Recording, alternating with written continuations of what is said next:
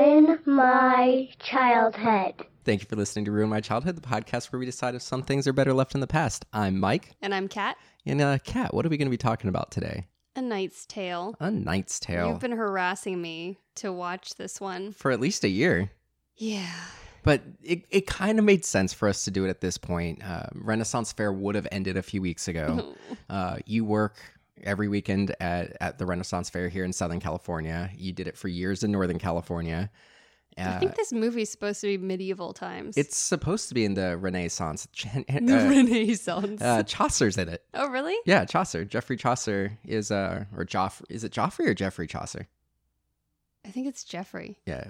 But Chaucer is Paul Bettany's character. So it would be Renaissance. Oh. But yeah, we decided to watch this because obviously jousting is a big part of the Renaissance Fair. And, is that what we decided? Well, it was just, something to remind us of the Renaissance Fair since we weren't able to go this year because coronavirus.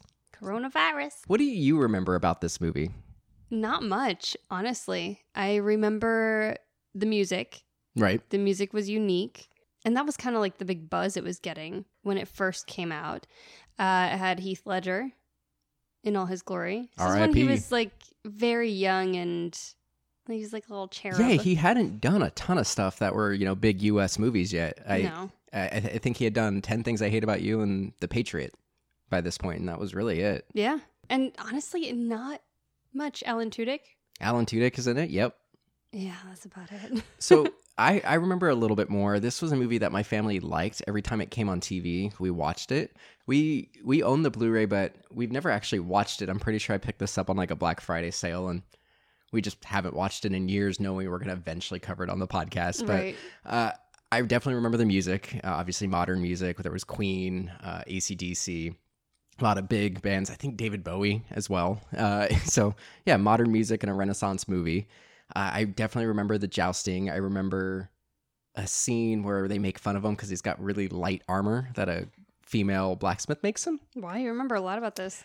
But my dad watched it every time it came on TV. It's still probably been at least 12 years since I've watched it because it's been that long since I've lived with my family. Or I guess it's only been about 10 years, but still. Yeah, it's been about 10 years since I've seen this. Yeah, so it's about 10 years. I watched it a lot, and I'm actually really excited about watching this one. I feel like it's going to be pretty good. This one came out in that era around Ever After, when they started kind of putting a modern twist on older material, I guess.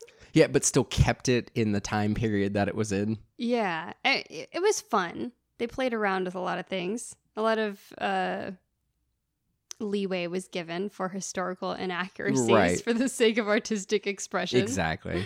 And, that's actually coming back. There's that show on Hulu that I really want to watch. I think it's called The Great, and it's about Catherine the Great. Oh, yeah. I want to see that. And it doesn't look like it's historically accurate at all. No. Well, it looks very funny. Rain is probably the least historically accurate thing I've ever seen. But, that CW show? It's not quite as sexy to have her married to like a 12-year-old cripple. Right. So I get it. But yeah, I'm excited to talk about this movie after we watch it. But we do have a couple of comments from our listeners. Do you want to read one? Sure. Kenton Zero Adhemar says, "You have been weighed, you have been measured, and you have been found wanting." I think that's from the bad guy. Is it Rufus? I never remember his last name. I know it's Rufus. That's the end of the movie. Yeah, because several people say it. Right, but Adhemar, I think, is Rufus's character. Yeah, he plays the bad guy and everything. He does. He's such a good baddie. I've met him. He's very, very nice. I sold him a camera and a computer when I still worked retail. He's British and he lives here. I mean, he may have just been here filming something, but he's very nice. He had his kids with him, and he was a very nice man. Oh. We have Lacey Waldron says, "The group danced to Golden Years. To this day, I can't hear that song without thinking of this movie." Yep. David Bowie. Definitely. I remember that scene when he just makes up a dance on the spot because he's an imposter. Well, you always have to have a good dance scene. It's a teen movie. Yeah, it really is when you think about it. How many movies back then for teens didn't have a big dance sequence? No, they all at least have some sort of musical number. Like we did... I Can't Hardly Wait not too long ago, and you had him singing Guns N' Roses. Yeah. You have to have some sort of musical number. We were having a Bollywood moment. Yeah, we kind of were. You want to read that last one? Wesley Freeman says, "I love that movie." Whoa. Well, sounds like it's pretty good. Let's go watch it, come back and talk about it. All right. Someday, I'll be a knight. Yes, William. If he believes enough, a man can do anything. We could do this. In 1 month, we could be on our way to glory and riches none of us ever dreamed of. You can't even joust. I think he's getting worse. He is getting worse. I have the pride, the privilege, nay, the pleasure of introducing to you Ulrich von Liechtenstein from Gelderland. Sir Ulrich von Liechtenstein. I would have him win my heart. You're my favorite knight. He's won 4 tournaments in a row. On a horse, that man is unbeatable. You're just a silly boy with a horse and a stick. It's called a lance. Hello. All right, we watched A Knight's Tale, and there's a lot to unpack in this movie. Like, quite a lot different. I don't know how to say how I feel about this film, because there were certain things, certainly things that I liked about it, but there were it wasn't a good movie. Yeah, I don't know if I would call it good. And here's the important distinction there, and I say this a lot. It doesn't have to be a good movie to be genuinely enjoyable. Absolutely. And it doesn't have to be a good movie for me to love it. And it doesn't necessarily have to be so bad that it's good to be enjoyable. Like, you can have a movie that's just a movie. Yeah. And I feel like this cradles that line of being just a movie. It cradles the line? Why would you cradle line when you can straddle it? It seems easier. It straddles that line of being just a movie to almost just being a bad movie. Like, it rides that line. It's pretty ridiculous at points, but it's endearing. It really is. It's very idealistic. It is. And it's what's interesting is how it is so historically accurate in the fact that it isn't. Like, every knight that's named was a real knight, but all these knights lived hundreds of years apart from each other. Right.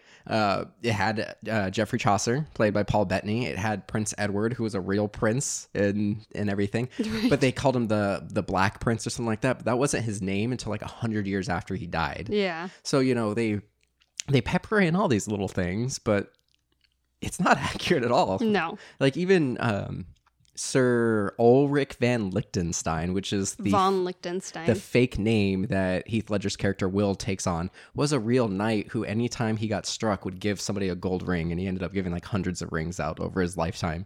Dang. Yeah. Swag for his groupies. Yeah. Well, he would give them to his opponents that hit him. What? Yeah. So if he got struck by a lance on a joust and they broke a lance on him, he would give them a golden ring. Huh. And he gave out hundreds of them over his career. Why? I don't know.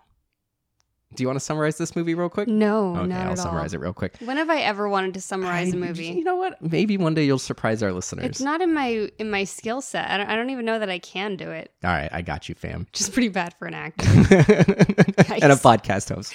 Tell me about the film that you wrote. I don't know. So basically, this movie is about a squire named Will, played by Heath Ledger. A little fact about Heath Ledger, his name is actually Heather Ledger. Stop. That's the joke I've been teasing. That's the joke? What? You want to tell our listeners what's going on? Oh my God. For months, Mike has been on my case about doing this episode of the podcast so that we could watch A Knight's Tale, and he had this great joke saved up, and maybe like once every week and a half for 6 months he's been like, oh, I have such a good joke for Knight's Tale. Such a good joke. I can't wait. It's been like a month and a half, but okay. It's been longer than that. It's been about a month and a half. It's been at least since quarantine started. We're just in a weird place where time feels a little less linear, I guess. Yeah. So yeah, I've been teeing up this joke for that from a month and a half to 3 months, we'll say. For that. And she thought it was going to be this terrible joke about him being, you know, not alive, but no, it's the stupid name about his joke about his name, and that's not even real. It's the kind of joke that just gets like a peanut M&M thrown at you. Stupid. As she looks around for things to throw at me. I've got this. No, you sprayed me with the cat spray bottle. You kind of got your headphones a little. Might want to wipe bit. That. So anyway, this movie is about a squire named Will, played by Heath Ledger. He is supposed to be taking care of this knight during this tournament, but the knight dies, so he decides to impersonate his knight, win the tournament, and then decides to just keep this going and creates this knight persona and just breaks the law by essentially impersonating a cop for the whole movie. And that's pretty much it. He's just trying to change his stars and become an actual knight by the end of the movie. Oh, so this movie just kind of really just kicks off with Queen. It just kind of really just kind of? Yep. That's exactly what it does. Well, kind of, yeah. Because you get We Will Rock You by Queen, one of the greatest rock songs, one of the biggest songs that play at actual rock, like sporting events to get people pumped. And that was the big reason why the director, Brian Helgeland, used modern music, is he said that, you know, if you look back at Renaissance movies and medieval movies and using that kind of music, it doesn't get us contemporary viewers pumped. Like, the music doesn't do anything for us. So he basically was trying to say, Queen, the way we feel about We Will Rock You is how they would have felt about the Renaissance music of the time that they would have been playing at the joust tournament. Mm-hmm. So he's basically tried to say he substituted modern music for equivalent music of that time.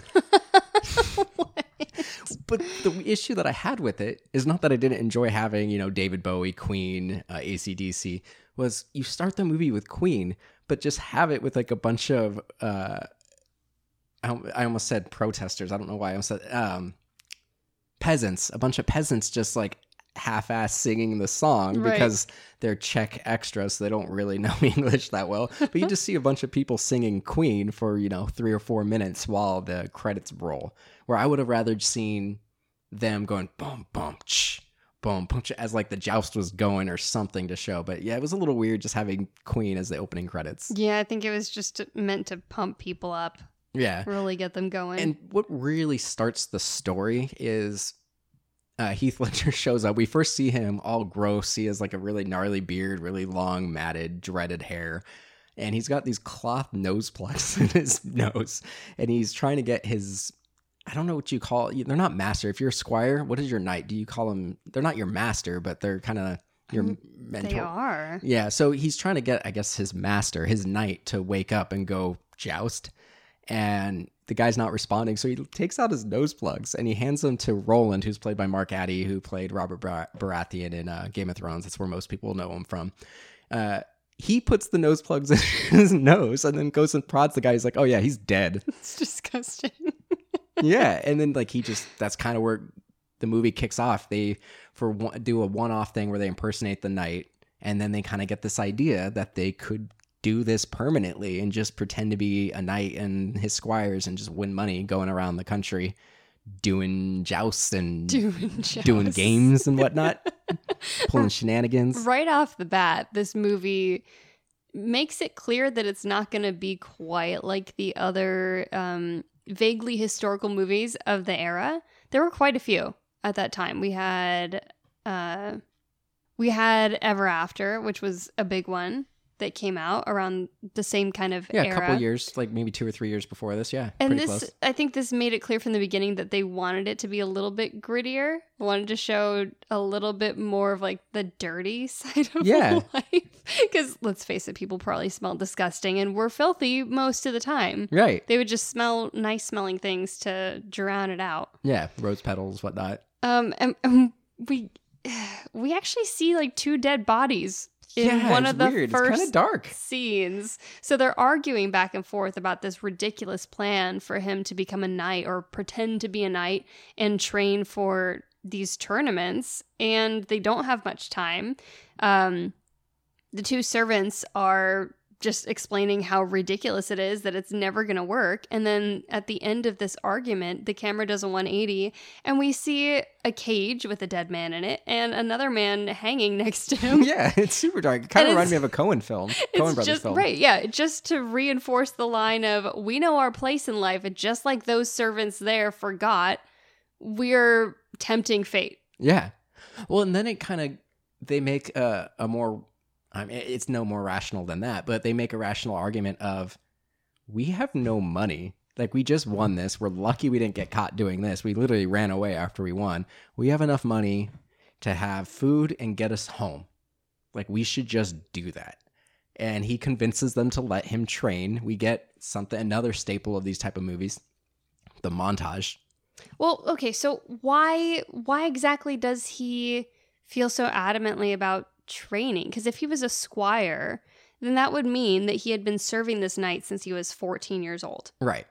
So a squire, like, generally does work his way up to eventually become a knight. Well, what I'm confused about is I don't know if we actually saw the dead knight's body or his face, because later on in the movie, in a flashback, this movie does flashbacks interestingly. Normally it's like somebody gets hit in the head or something and then they go into a flashback. But we see a knight that seems to be well-to-do, has a pretty large crew, but I don't think that knight is the same knight that died at the beginning. So maybe he didn't progress far enough in his training. Like, he still is just a squire. Like, you look at his clothing and he's pretty worn and tattered and dirty. Yeah. So they don't really explain, but yeah, he's so pressed to do that because his father gave him up when he was like 10 years old to go be a squire and maybe someday be a knight with the goal of changing his stars. And so that's what he did. He gave up his father to go be a knight, and his knight died, and he's no further along. His dad couldn't feed him anyway. Yeah, I mean, there's that too, but, you know, he spent his whole life working towards this, and now the knight died before he's at that level where he can go and do anything. Like, yeah. He has no prospects. He has no skills other than being a squire. What's he going to do? He'd have to go find another knight. He's a little too old for... Find another knight. Yeah, he's a little too old for someone to take him on as a new squire, like... What is he going to do? They need an app that matches squires with knights. Right. Dead squire, we've got you covered. Right? It's like Batman needing a new Robin. What would you call that? I think joust. I don't know. I can't think of anything. Lancelot out? New lances. New lances. That's not bad. I don't know. I really don't know. But so they have this training montage, which I thought was fun because the training montage never shows him actually get really good. No. It just shows him by the end of the montage, he's able to get a lance through a ring while being dragged on a boat. But it's just fun. It's a good time. Exactly. He ends up falling off the boat and drowning because he's in armor and he can't get out. I thought that was pretty fun, but you know. You don't get the impression that he's going to be very good. Well, he didn't have much time. And it's not like they had a lot of money to live off of. Right. How long was it? So they say about a month. And so you imagine anywhere that you're walking is probably going to be at least a week's worth of walking. So you can imagine he probably trained for 2 to 3 weeks max. Hmm. And then they're walking. And this is what I thought was great. And I think that the supporting cast was really important to this movie. But we were introduced to two very important characters over the next 15 minutes or so. We meet Chaucer in the buff. Yep. Yeah. So they're walking to the next tournament. They see Paul Bettany's ass. He's naked. And they ask him who he is, and he mentions that he's a writer, and they don't even know what that means. Literacy. Yeah, but they know what a writer is. They don't know his work. No, they're like, what does that mean? Like, Watt, played by Alan Tudyk, was just like super confused by the notion that somebody could make a living writing. He's like, what does that even mean? Right. And someone in their station as servants, of course, would not be literate. But at the time, and of course this depends on when in the Renaissance and where in the Renaissance and religious leanings, but at the time, one would think that Will, if he was a squire, would probably be in the roughly 40% of people in England at that time who could read. And they would be able to read in Latin. They would be able to read in English. And also some of them, depending on the era, in a Norse language or French.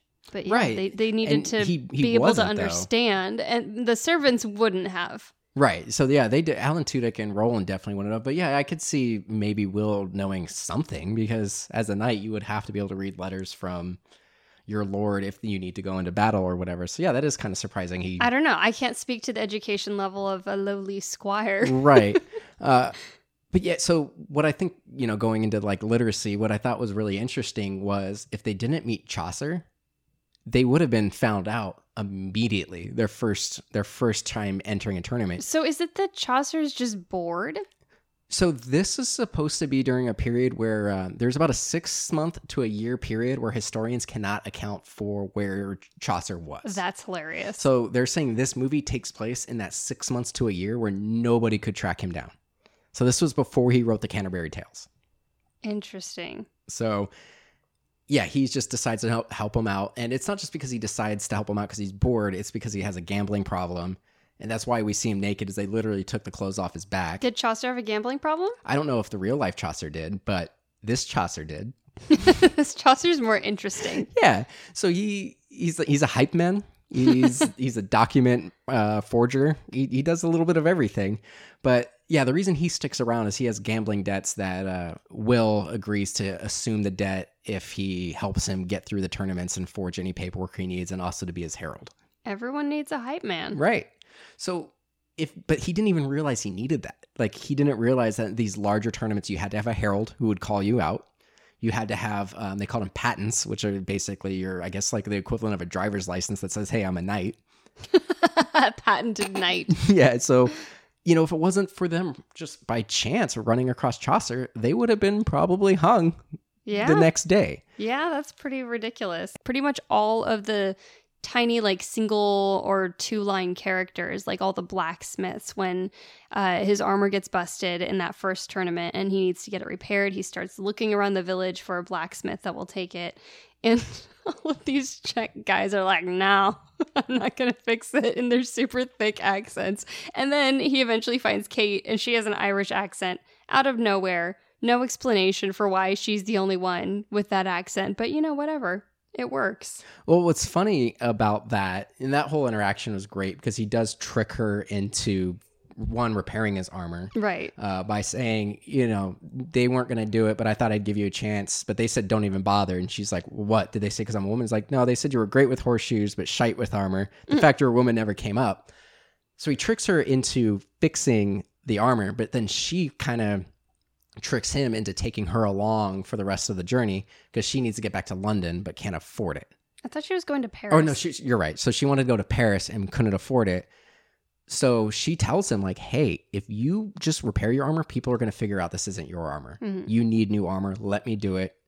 I'll take care of you. So if it wasn't for her, he also would have got caught. Yeah. But it was funny, to your point with the Czech extras, a lot of the extras didn't speak English. And, you know, obviously one of the big draws to Paul Bettany's characters, he's the herald, and he, you know, he's the hype man. He's screaming and shouting, you know, boasting about Sir Ulrich von Liechtenstein.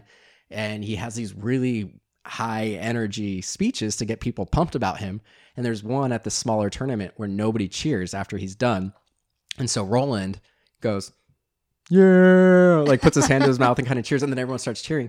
That was ad-libbed because the extras did not speak English, and so they didn't realize that their cue came up for them to start cheering.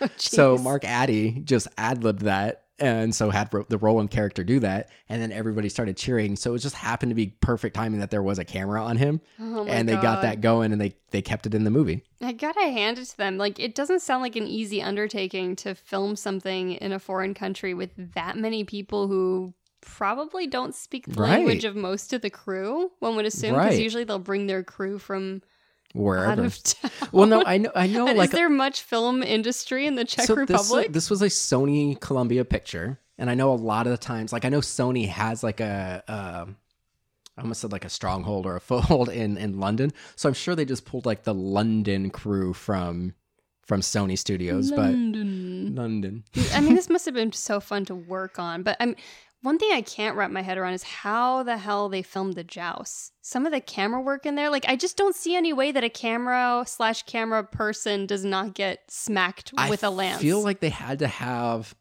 cameras just mounted on the horses, or I'm sure they had, you know, crane shots or something. I don't know, but I can tell you the way they did it safely was they used, obviously they had stunt people, but they had, each lance was like previously scored, so it would actually break, and then they filled it with balsa wood, and they put holes in it and put uncooked linguine in it. What? To fill the holes so you couldn't see it, but then it would fly out and it would look like wood splinters. Yeah, it looked amazing. The tips were hollow, made with balsa wood and filled with pasta, so when they hit things, it would look like wood splattered everywhere. There's this one shot where it's in the middle of the joust, and the camera had to be set up on a track right down the middle. what do you even call the? Is it arena? Is it an arena? I guess. It's not a pitch. I don't know. It's on that middle thing, and it completely it rides alongside the horse, and then you see the impact right in front of the camera. You see all the splinters. It had to be either a track or a jib, and just the technical mastery it takes to pull off a shot like that is pretty absurd. Yeah. Absolutely. I was impressed with the stunt work. There were a lot of times where you'd see a guy get hit by the lance, flip backwards, slide across that middle rail, and then fall in the mud. I'm like, how did they do this? And they're wearing full suits of armor, so clearly I'm sure they have padding underneath, but still, that had to hurt. It's insane. There's so many moving parts. Just from a liability standpoint, right. There are horses, there are the horse handlers. I think a lot of times for the shots when a horse is pulling off a stunt like this, you do have to have their trainer riding them. So how do you integrate that with the stuntmen who are then getting smacked with a lance? Yeah, it's just a lot. There's a lot to set up and think about. Absolutely. So I do want to go back to Kate real quick, who was played by Laura Fraser, who I really liked her. She was probably my favorite character because she was just as smart, if not smarter than all the men in the movie. Right. She was more capable. She actually had a skill set. Mm-hmm. What was Alan Tudyk's character's skill set other than being a friend? What was Roland's skill set other than being a friend? Sherpa. Yeah, that was it. So she had the metalworking. She also had the woman's perspective when guiding him in the how to woo and court Jocelyn. And we should talk about Jocelyn. We should. But yeah, I was really just impressed with Kate. I thought she was fun the whole movie. There's points where they call her and I thought you were supposed to be a blacksmith. She's like, yeah, I'm still a woman. Yeah. Kind of thing. I really liked her and that she had agency, that she really stuck it to everybody and just kind of did what she wanted. And that she didn't have to be paired off with a man. No, she didn't. She was just one of the guys. Yeah. I really appreciated that they just made her part of the gang, and they only really acknowledged that she was a woman twice in the film. Yeah, so they were really close to having two strong female characters in this. And I guess Jocelyn is, she's a strong character, but I feel like the rest of her story must have been edited out because we don't know that much about her. She has these moments where when she's standing up to the clergyman, mm-hmm. kind of thing, that she seems like she has some agency. There's also points where she kind of calls Will on his misogyny, where he's just like, would you care about my name if I wasn't pretty? And he's like, no, not, of course not. Yes, I would. And I do like that she's living her life basically just to rage against the machine. That she doesn't like her station. Right. She doesn't take the rules seriously because she talks in church and she makes fun of the clergyman. And she even at one point tells him, don't you shush me and not him. Right. And so those things are great. But then we don't understand her motivation for any of those things. We don't know where she grew up, where she came from, what her interests are beyond living her life with her handmaid, walking around the village, and then being wooed by William. Well, that was my issue with her. There are some really great things when she stands up to the clergy. He raises his hand and shows her his ring and expects her to kiss it, and she's like, "Oh, that's beautiful," or something like that. And so I agree that I would have liked some backstory. Who was she? Because she's not a princess. She just seems like she's some noble woman. So it's where back then the church wouldn't have allowed that. Yeah. And everything. So it's who was she that she was allowed to be like this? And we never really see that. Some courtly woman. Right. And then once she decides that she's into Will, she kind of becomes a giggly schoolgirl. There's one point where he never actually promises to win a tournament for her. Then he writes the letter to her, and then he's losing. She's like, it means he loves me. And then at that point, I feel like she's only there to serve as a vehicle for motivating Will as opposed to being her own character. Right. She's inundated with attention from every other knight, and he doesn't offer the same thing, which is the only reason she's intrigued by him. Right. And then she plays games. Yeah. But then once he plays her games and she's happy with him, she's just his accessory for the latter half of the movie. Yeah, it's silly. So, obviously in these films, they always jump to being in love with one another, even though they've just met. Right. I like that she's like, okay, well, prove your love for me, lose the tournament, But then halfway through, she changes her mind and then wants him to win the tournament because I guess she realized she completely screwed him over in that request, and he is obviously losing. So he gets the crap kicked out of him. Yep. And then at the end, she meets him in his tent and is like, hey, like, ready for some action. Like, he's in so much pain, and now you want to get laid? Like, that's rude. Yeah, he grimaces when she, like, straddles him. Yeah. And it's hard to say that her character didn't do a lot for the movie but she really was like a vehicle for furthering the rivalry between Will and Adhemar. I just wish we knew more about her. I agree, because then it would have made these other things not feel as cringy. Because I didn't like her. That's the problem. Yeah. I agree. So it's like we don't know her motivation, and then she quickly becomes a vehicle to further the rivalry. And I think I just needed more time to warm up to her. I agree. As a human. I think getting a little bit more of their relationship would have been good. Because of her relationship, we really get some of the best parts of the movie. Like, one of my favorite jokes in the movie is when she and Will get in a fight just before they go a month without seeing each other. We get this really great scene where, by committee, Will and his crew write a letter to her. And they all use their experiences and love to write a beautiful letter to Jocelyn. Mm-hmm.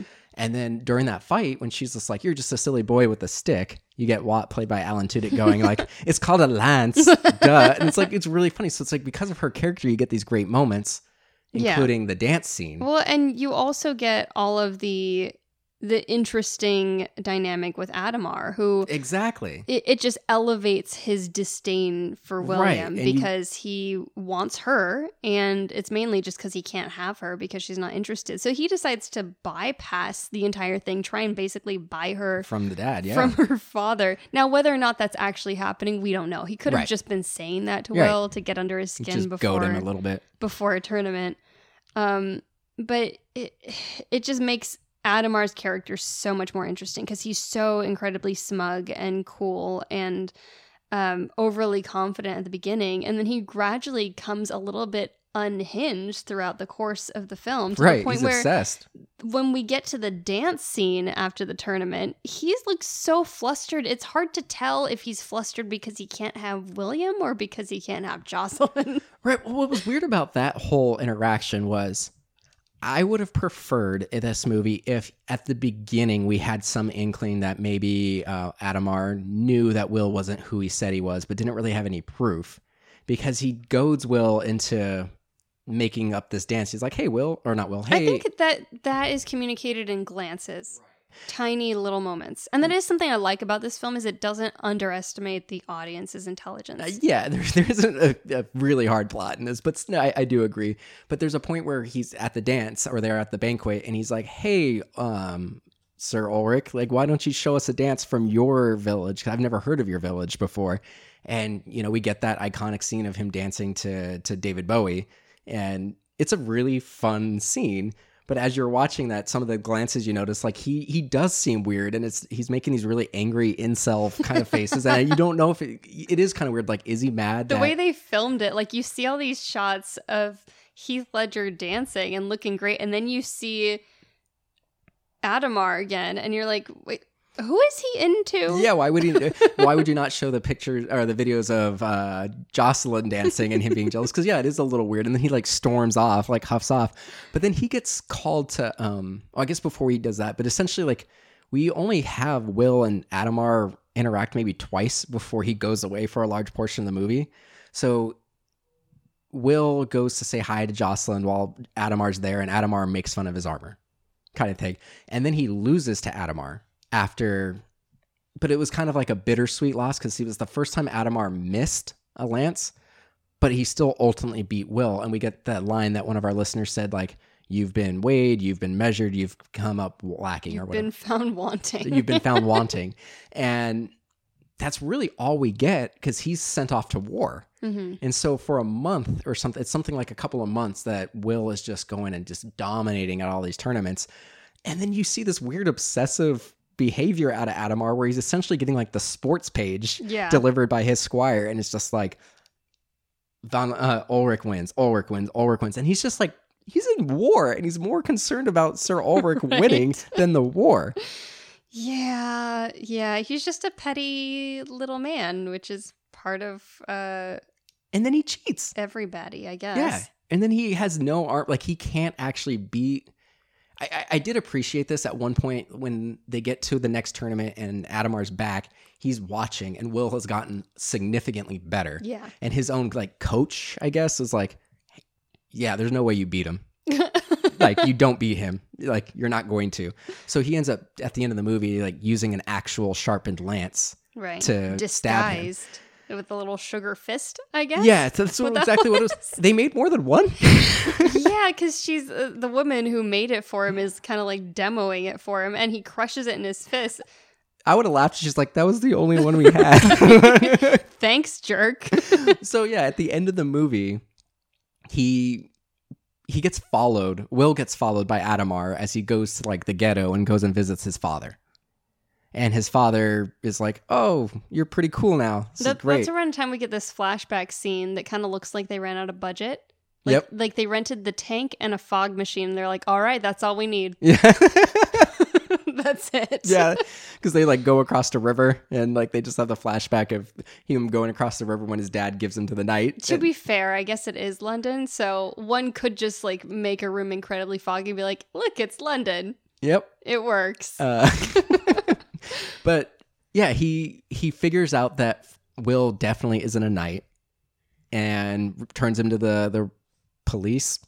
The police? The guards? I don't know. Like, I don't know who you turn somebody like that into, but he turns him into the authorities. The prince is on his side already. Right. So, but he spends like a night in jail, and then the prince comes and's like, hey, and we didn't talk about him earlier, but there's a point early on in the movie where he goes up against a knight who's injured, and the guy's like, I've never not finished a joust. Like, is there any way we can just draw this one? You're already winning, so you'll still win. Mm-hmm. And so William's like, sure, why? Like, yeah, I already won. And why am I going to knock you off your horse? Like, there's no reason to. Right. Well, then later on, the same knight comes back, but it turns out we figure out he's the prince, and everybody decides to forfeit, and Will's like, nope, and decides to go and joust him even though he's the prince. And the prince was like, that was pretty cool. Like, I'm really glad you did that. Most people won't play with me. Yeah. So at the end of the movie, the prince was just like, yeah, you did me a stall that one time. Yeah, you broke the law for months, but I'll tell everyone you're a knight. Don't even worry, bud. Right. And so he's just a knight now, and he like gets to maintain his same place. Like, did they not continue the joust for the 24 hours that he was in jail? I don't know. I'm sure he had some fabricated documents made up. Oh, for sure. I mean, but back then, I mean, like, everyone's documents were fabricated. Right. Like, sure, you're his son. Right. Sure. So, yeah, he ends up winning. And this is like a weird thing. So we have two flashbacks, which normally are from like a blow to the head or getting splashed in the face with water. And you see Will get two flashes. Like when he was on the boat going across the river, like water splashes on him. And then he like flashes back to when he was like, yeah. And then the other one was when he got knocked off his horse for the first time. Mm-hmm. You see him go back to going to the night the first time. But, going to the night. But this one, there's a weird one when Adhemar is finally defeated. Like, Will takes off all his armor. He goes in just his tunic, which is stupid as hell. He lashes the lance to his arm because he got stabbed by the sharpened lance. But he ends up defeating Adhemar. And it has this weird scene that's like nothing else in the movie where he gets knocked off the horse and Adhemar's floating. And then one by one, all of our crew, so you get Chaucer, you get Kate, you get Watt, you get Roland. It's because he had already said, next time you see me, you will be looking up at me from your back. Right.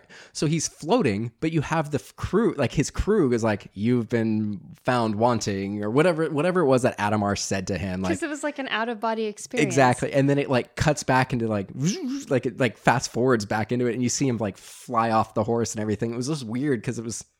I liked it. It was was this a hallucination that Adhemar had, or was like, it was weird. Like, there's nothing else like it in the movie. No, there isn't. And then the movie just kind of ends with Will kissing Jocelyn, and then the camera circles around, and then it just goes to like black, and you just see them kissing in front of like a black background. And then they wrap it up with "We Are the Champions," but not the Queen version, the Robbie Williams version. Yeah. I mean, it was Robbie Williams and Queen, but of all choices, yeah, weird. Especially when you had an actual Queen with Freddie Mercury song at the beginning of the movie. Maybe they could only afford to do one.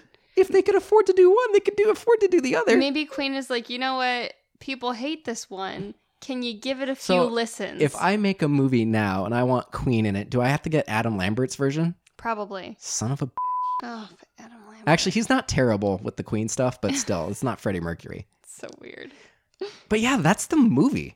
It's not good. It's not a good movie. It really isn't. I enjoyed it. There's certain aspects, like I don't think I would go and watch this again just for the sake of watching it. There are moments that are really fun to make fun of because they're so just like dumb early 2000s teen movie. Right, and everybody's charismatic and fun. And then there are moments where you're like, that's absurd, but you excuse it because it drives the plot forward. Like, the movie's not long. It's just over 2 hours. It's like 2 hours and 13 minutes or something like that. I thought it was a better film than it actually is. Even though there's nothing that really lags, I don't think the pacing was necessarily great. Like there was moments where it was like, this is really fun, but there would be like 10 minutes of whatever in the middle. There's not a lot to the script. No.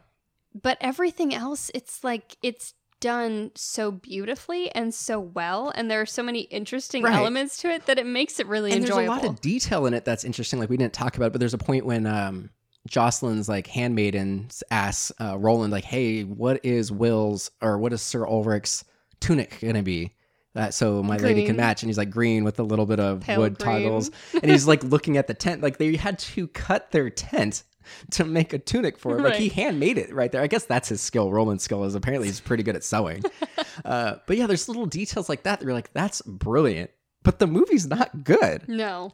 So I feel like I would watch this again if we ever had cable and this happened. I'm flipping through the channels and it was on. I feel like this is something you can stop and watch if it's on TV and you just happen to see it. You might sit there and watch it, but I don't know if old favorites. I don't know if I'd ever go back and just like, I feel like watching A Knight's Tale and watch it again. Probably not.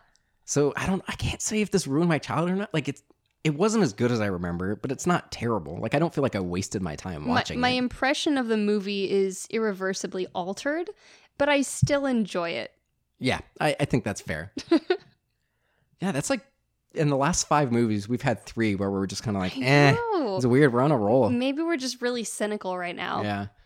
As we should be. Yeah.